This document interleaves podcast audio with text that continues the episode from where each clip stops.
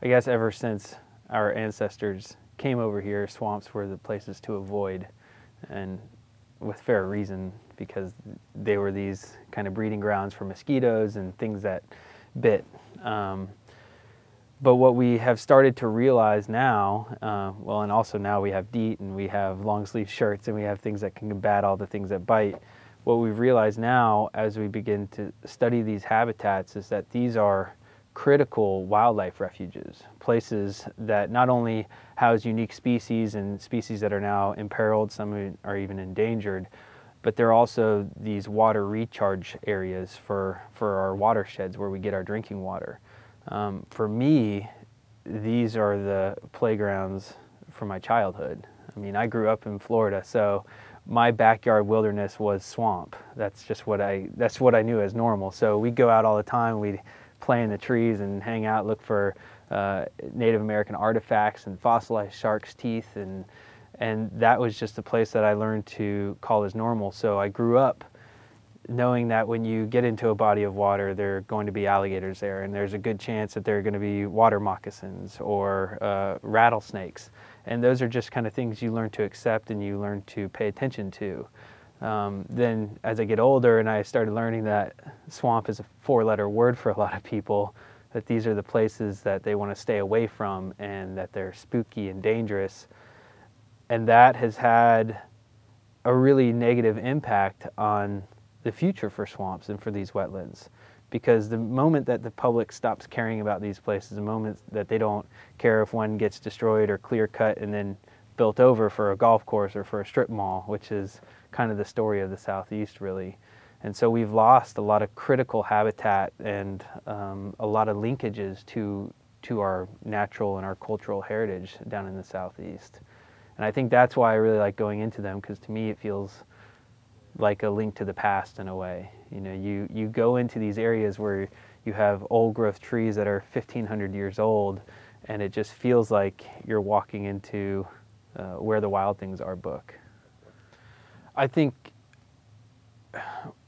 so. For me, I love to read, but I really like to look at photos, and and I'm probably biased in that because I'm a photographer, and the way that I learn is I learn visually and experientially, and so my goal with photography is try to take people that wouldn't otherwise come into these areas and would have no other excuse to go see these animals or learn their behaviors or learn these interactions and these connections between wildlife and landscape, my job is to make images that pique the public's curiosity so that they can then get on board and at least start learning about it. And when you start learning about it, I think it's inevitable that you're going to care about it because these species and these interactions and these landscapes are fascinating. Um, so my job is to take the way I feel about these places and try to inject them into into the public. And I think photography is a great way to do that because it's a very concise, it's a single frame, and if you can capture the moment correctly, I think you can really kind of reach past someone's head and, and hit their heart. We we live now in a, in, in, a truly global society. I mean, we have people traveling from all over the place and moving into different places and coming in, leaving, coming in, leaving.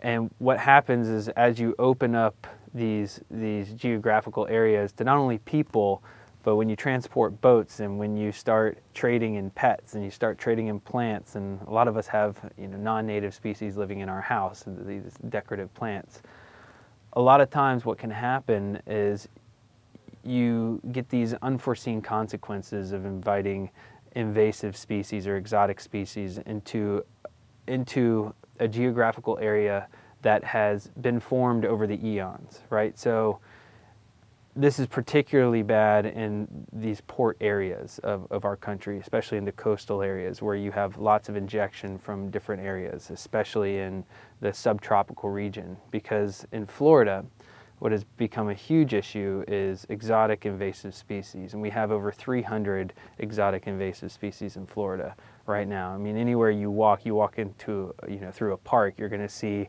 uh, you're going to see brown anoles, you're going to see Cuban tree frogs, you might even see an Argentinian tegu, you will see fire ants, and all those species came from different areas. So what happens is it might not seem like that big of a deal, but when you consider that these animals that are native to Florida or native to any other region, they have evolved and they have grown up in this space, learning to coexist and learning the balance of life within their little kind of food pyramid.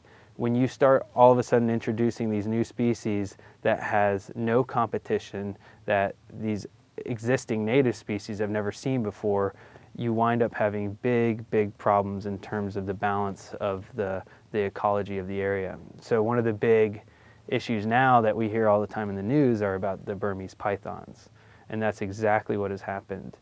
We start having Burmese pythons because people like to have them as pets and then they learn that, oh, they get 17 feet long, can't really keep them in my one bedroom apartment.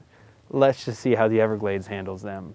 And unfortunately, the Everglades has been really hospitable to these Burmese pythons because you have rabbits and raccoons and deer that have never seen this thing before, never known to fear it, never known to hide from it. And all of a sudden, you have these Burmese pythons populations that are exploding, exploding. They think that they're anywhere from 5,000 to 250,000 individuals. And so, when you consider that gap of 5,000 to 250,000, you just know that one, Burmese pythons are extremely capable of being able to camouflage and hide and being able to reproduce. And at the same time, we're not exactly sure to how to control them. So I think it's really important for people to understand that these native populations that define the region where we are, where we live, and where we travel to, they're worth protecting. And as much as we might like the colorful lionfish and we might like you know the exotic species to have in our in our house, that does have a real consequence, and we don't always realize that. So the so the Everglades is probably when we're talking about swamps and wetlands. Uh, in the United States, I, I would think the Everglades is very much the iconic wetland and swamp that we have in, in the country. And it's iconic for a number of reasons. One is that it's there's a national park at the southern end of it, and two, it, it represents what wilderness is in the southeast. Um, so it's this connected area from central Florida all the way down to South Florida, and it's a watershed. Historically, it was a watershed that expanded 100 miles long by 50 miles wide. And when you think of Florida, you're not thinking of mountains and rivers and things, but it is very much a river in that it's a very slow flowing river that just drains slowly with the topography of the state. Now, what happened uh, when we came over to Florida and we started exploring it, and we wanted our pioneers to come and start cultivating it because our our idea of conservation not too long ago was to drain a wetland and make room for agriculture and development. What they did is they started draining off parts of that swamp and part of that wetland. And I'm going to say swamp and wetland interchangeably here, even though they're very different. But what they did is they started draining off pieces of that watershed, pieces of that wetland, so that they could plant their crops. Well, what we realize now, now that we have studied exhaustively the, the, the Everglades watershed, we know that you can't have a functional estuary without freshwater inputs, you know, because the salt water becomes, uh, the salinity levels become too high.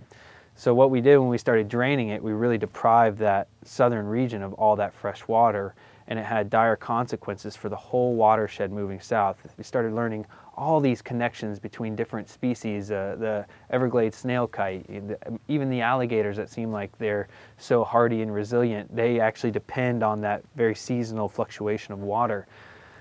And so now that we've realized we've really damaged the watershed for, for no good reason other than um, poor water management policy and kind of built on this archaic system of just drain as much as possible, we're now looking to spend billions of dollars to reestablish the river of grass, to connect that watershed all the way through to the southern region, not only to benefit the drinking water of the 7 million people that live in South Florida, but also the wildlife and the, the natural Everglades.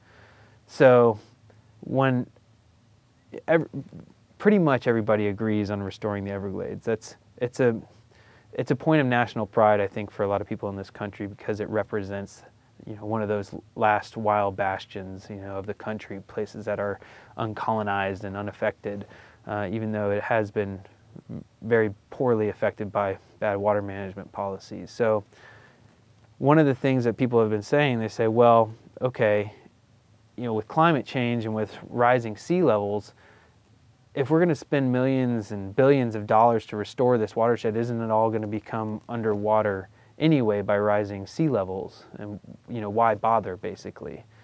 And the best argument for that is that over time these coastlines have changed, right? They've they've they've fluctuated and they've done it slowly over over eons, right? Over centuries that they have been able to fluctuate. And when you expand that timeline to allow plants and animals to move, because plants and animals do move, they will move inland, then that gives time for them to buffer it out so they can start moving in and reestablishing. But now, with these rising sea levels that are happening at such exceedingly fast rates, you don't really give the wildlife or the, the plants uh, time to move inland. But the best combatant against rising sea levels is actually that hydraulic pressure from fresh water moving south.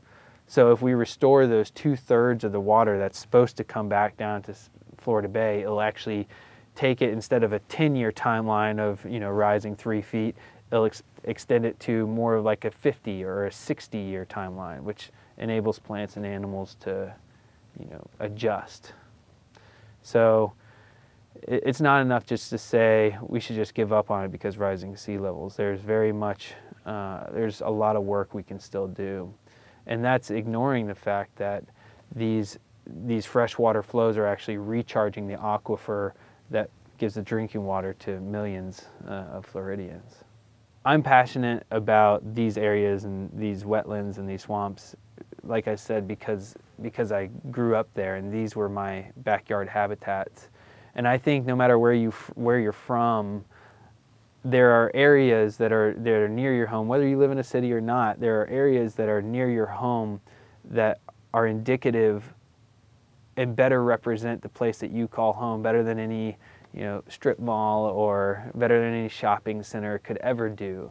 And I think that these wilderness areas and these places that that have the true roots of, of our hometown are the places that will inevitably create a real sense of pride and ownership for that home. And so I think it's important for people to go out and see what makes what makes their home unique.